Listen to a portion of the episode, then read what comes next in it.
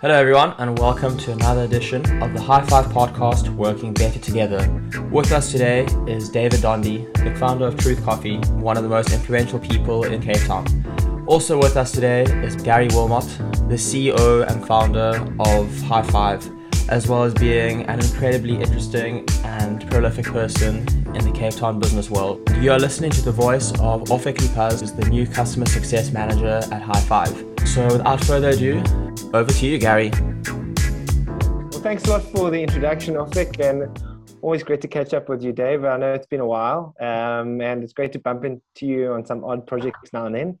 But I think it's it's been incredible to watch the your journey of creating a prolific coffee shop, and I think I think what dawns on me over and over and again every time I walk in there and grab a good cortado is just the culture, the people, the environment. So really keen just to find out, you know, just kind of what makes you tick, um, how you started it, why you started, and the background for how you got involved in, in coffee. Uh, my route to coffee was the traditional uh, journey. I started with chicken farming, and uh, it's it's segued from one one thing to another.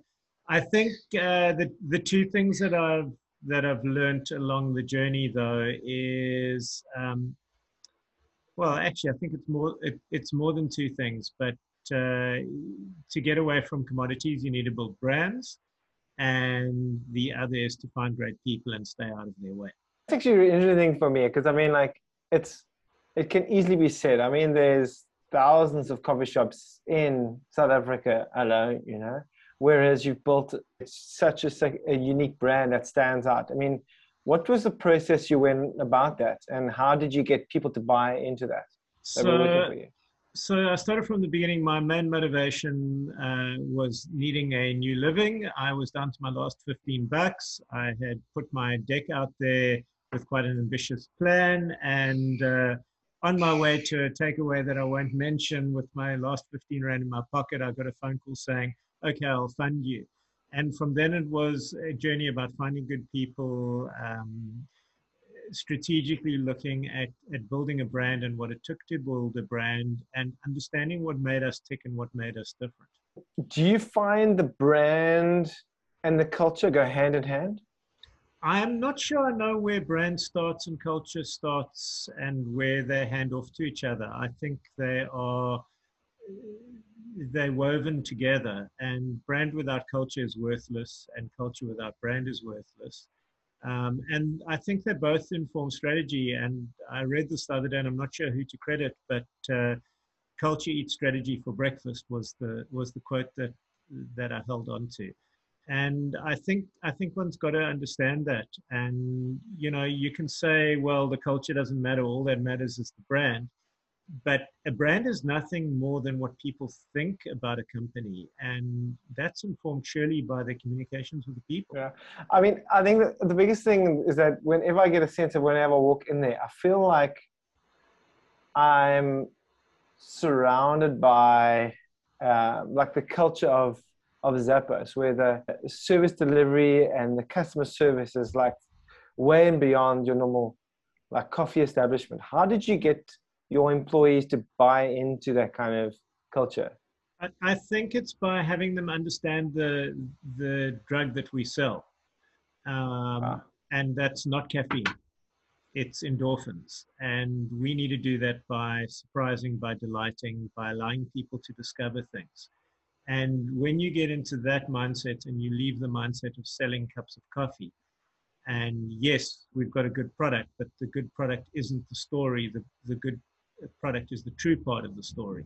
It's it's about that that delight, and our our, our byline has changed over the years, but right now it's the joy of the extraordinary truth, and it's uh, there are three words in there that are very hard to define: joy, extraordinary, and truth. And we have to live up to them every day, and that that's every person's job. And I know most companies, you know, they put those kind of values and mission statements on the walls. I mean, how did you actually get them to just buy into it? You know? By not putting it on on the wall, by talking about it, yeah. by believing it, and by repeating it often enough until you bore people. Uh, that's a great. And you you're speaking about talking about it, and and you know, uh, so often I get this challenge or this uh, this feedback from CEOs and the execs saying like we've spoken about it, we keep talking about it, but people aren't buying in. They're not just buying in. I, I can't change the culture. How, do you, is because, there anything you can think of that? Yeah, because yeah? because the culture and the strapline and the brand are bolted onto a product or onto a company, and that's not the way you do it. Those are the yeah. core. And if you build out from there, if you start, as Simon Sinek says, with your why, and, and you deeply believe that, then your culture, your values, all of that informs how we all behave. And that is the company. And anyone who thinks that the company is something bigger than its people is delusional. I see what you mean. It's something you intentionally bought into and believe in, mm-hmm. and it naturally flows from yourself. Whereas you probably find other exco teams or other founder CEOs they, they probably get mandated or tasked with, I've got, okay, I've got to think of a culture, I've got to think of values. Let me quickly scribble them down, yeah. put them well, on we, the wall. We see it all the time. We see yeah. it like banks that will suddenly change their, their strap line. And then like a year later, it's out the window because it was too hard. They, they didn't really believe in it or buy into it. I remember one of the most exciting moments for me was seeing um, Cell C when they, when they bolted on Trevor Noah. And and they went like we're really listening and you this is our new ceo and we really are listening and we're going to turn things around. We've heard your complaints. We've heard where we're going. And then they proceeded to do absolutely nothing. It was business as usual i think they stopped being in the cell phone business about two months ago. That's the price you pay if you don't believe that stuff. If, if had truly embraced that they might have been the market leaders today. We all supported the underdog. Yeah, and it shows you once again that like culture actually directly ties to business revenue and long-term growth. Oh, and short-term growth, even short-term. You know, not, like, directly... not super short-term because yeah. it takes a while for the world to notice that you really are behaving differently.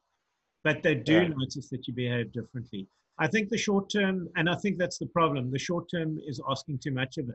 I think in the medium term, your culture can blow things in the short term, but winning hearts in the short term, I think it's one customer at a time, and that and that's another thing. You can't, you know, look at market se- segments. You've got to look at people, and you've got to know that you're dealing with people. And yeah, you got some some corporate cultures that don't listen to their customers or don't want to. They pay the price for that. Is there anything you've learned through the process? You would have done anything differently or changed? Um, Have you ever redo it again? Yeah, I think I started quite late, making sure that I had people who could stand up to me. I wish I wish that had been a value that I'd put in earlier. Um, wait, wait, wait, I want to ju- I want to just double down on that quickly. When you mean people stand up to you, you mean hiring people that aren't just going to say yes, sir, please, sir, yes, David, I'll do that. Yes, it's actually will challenge your requests. Absolutely. And maybe take them a step further. Exactly, yeah. and stand up for what they believe in. And I can imagine there's a lot of founders, a CEO, that want people just to listen to them and do what they say. Yeah, but the danger of the strong personality um, is that you end up being your own echo chamber, and that's not healthy. Why did you hire good people if you don't want them to be better than you at what they do? Yeah, I can think of so many organizations that are run like that, and it can obviously it's quite damaging because you you're not um, you're almost limiting your growth, I guess. In, uh, I'd agree with you, except for the almost. Okay. a company can never grow if it's full of employees who don't think for themselves. You need to think exactly. You need to be creative. You need to actually that, to do. That's not always true. More than just follow instructions. Years ago, I worked with a company that was super autocratic and it was run like an army.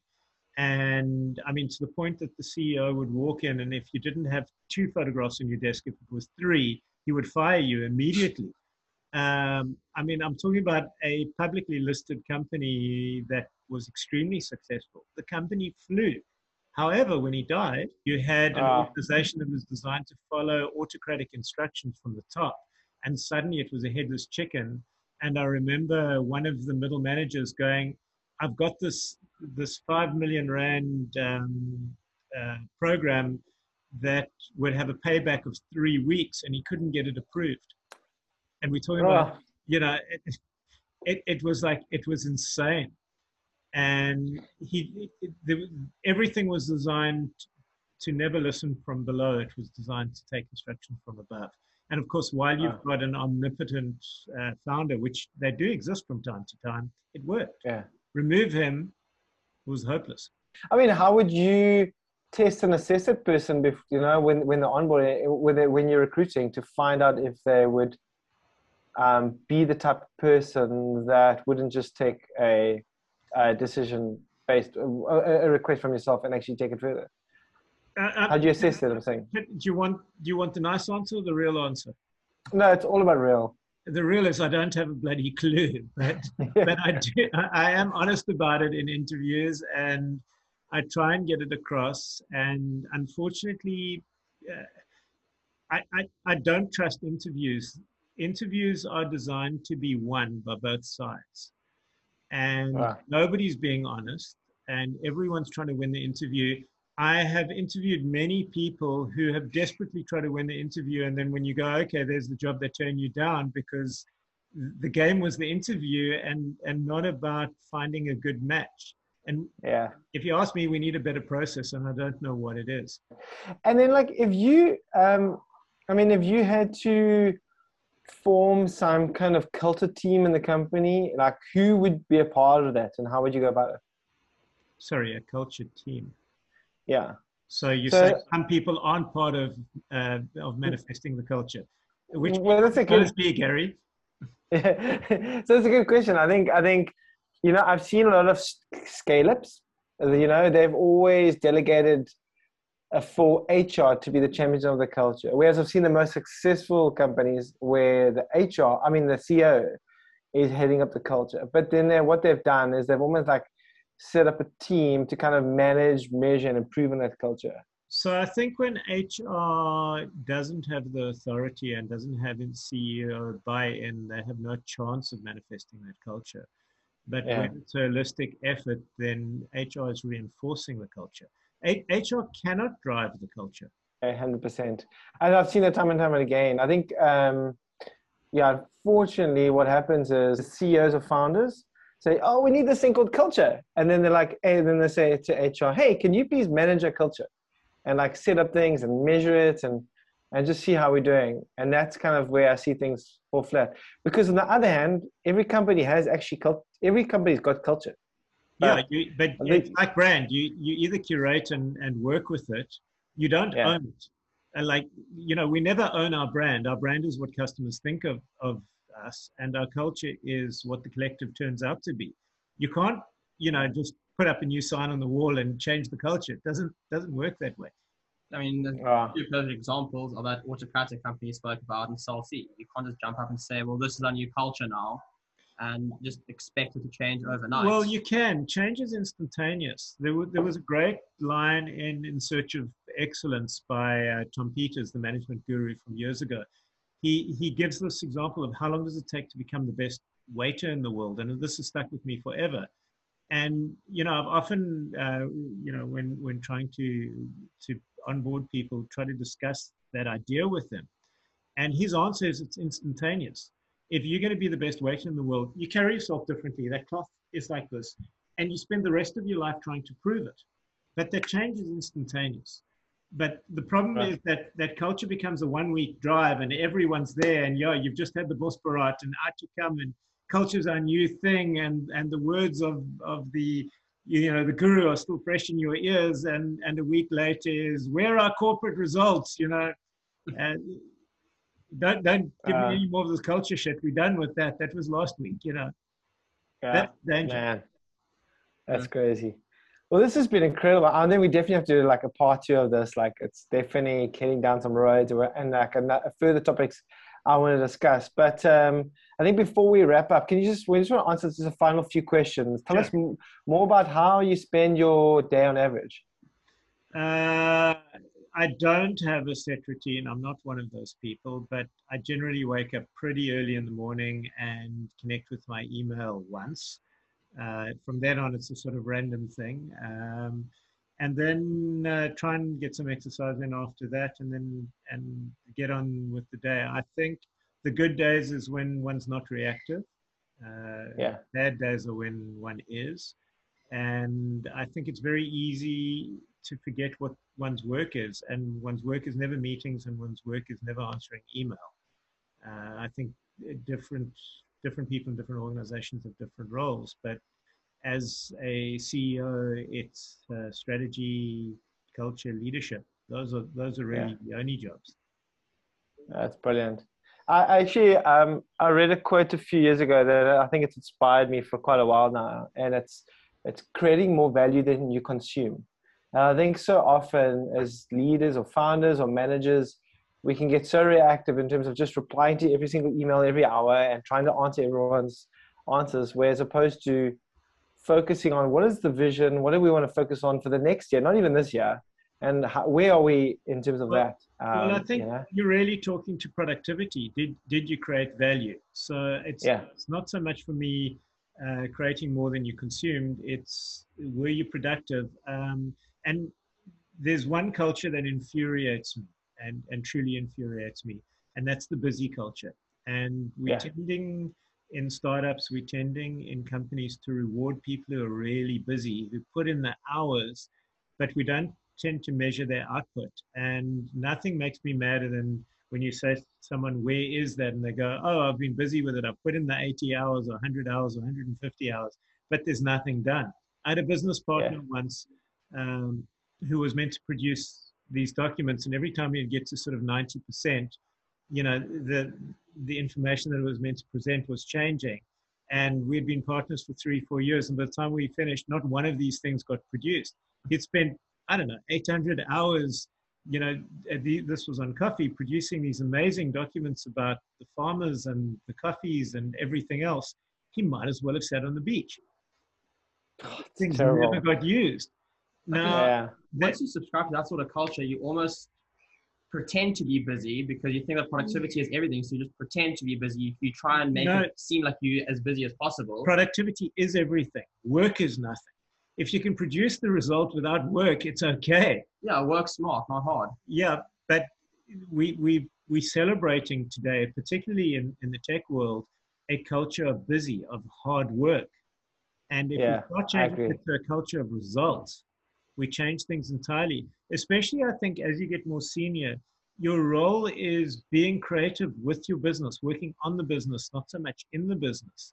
And if all you're doing is is reflecting hours and and being the first to in and the last out, and you know, just turning that sausage machine faster and faster, you know, what's the what's the the um, the lemming principle? Just because the group's in formation doesn't mean it knows where it's going. You know, if you chase yeah. harder and harder in the wrong direction, there's no point it's yeah. you know as a leader we have moments of genius and the rest of the time we should have not been in the office but it's knowing when those moments of genius are going to happen that's the hard bit i think that's the one thing i'm appreciating about covid like and and where work is going um, especially with remote you know like i think more and more you know back in the day companies used to measure success based on numbers and seats and hours in a day. And now it's like it's quite clear it's all about output because everyone has to work very flexible times. People have got to look after their kids. Yeah, but they want to do, do whatever they can.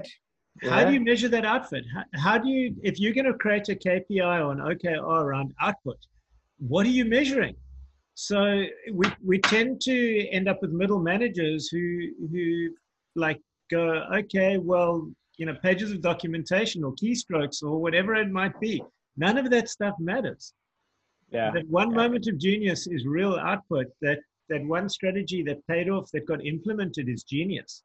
You know, people spending yeah. lots of hours on the wrong run on the wrong stuff, pointless. Yeah, but that's obviously where the exco and the strategic management's got to think of really smart goals that the company is going to focus on and, focus on that. Not not focus on output for the sake of output, but what is the goals we're achieving this quarter, next quarter, and even in the next few years. Yeah. But uh, yeah, it's a, it's a it's a big ongoing and, change, and I'm, I'm I'm hoping companies are rethinking things quite carefully now. And we need to think about the the the function of middle management because I think that's another place where companies are having their cultures destroyed. A, a developed com- company seems to end up with a middle management that's designed to protect the the crew from the exco and the exco from the crew making sure that that information and action doesn't doesn't travel up and down and yeah. we've got to break that. This is this is another topic because I remember with Tony Hsieh. I mean, he obviously went the whole uh, holacracy route, and that kind of backfired a bit. And I remember even there was a story of Google actually killing their middle managers and almost allowing the engineers to like to get away uh, to do stuff without management. I, I, remember. I don't want to quote too much, but I don't know. I don't have enough facts, but I remember that did backfire them as well. And it turned out that you know the teams wanted managers. I think it's yeah. Of course they do. It protects them yeah. from work. Yeah. so protects them from output. Because because leadership and management have nothing to do with each other. If you truly yeah. have a, a leader led organization, do you require management? Yeah, then it's all about the people. All about the people. Hallelujah. Preach it, brother. Okay. Um, and and is there any like a recent favorite material, reading material that's inspired you? Um, nothing, nothing of late. The one that I keep going back to is the one thing, um, and and trying to get focused on that, and then and then I get busy. I, I do what I say, not what I you know. Sorry, do what I say, not what I do. Um, I get busy, and I have to return back to those fundamentals all the time. What is what is my real job? Oh, what's the book called again? The One Thing. By? Uh, what's his name? Keller. Okay, well. It's absolutely brilliant. Okay, brilliant. And, I'll definitely check it out. A, a lot of it, of his talk is about uh, prioritizing, and the word priority is one. It's not a list. So he talks about writing down your top 10 things to do and then basically throwing away nine of them.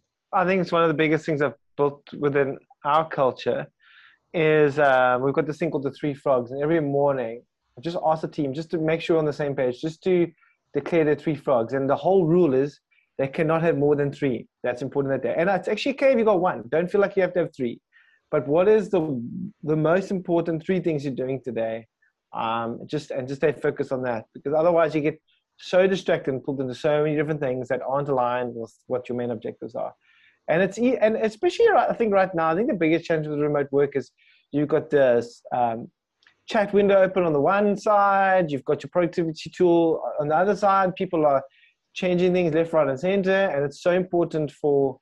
I think it's almost like an EQ skill that employees have to learn is how to stay focused, not too distracted, but answering things at the right time and the right moment. Because you also can't sit in your own silo and get back to someone a few days later. You know, so it's got a it's, an interesting. Well, maybe you should. I think. Or maybe, or maybe, you should say, "I'm never going to answer that question because I'm busy with a better question." Yeah, I'm a massive fan of. There's a massive trend towards asynchronous work.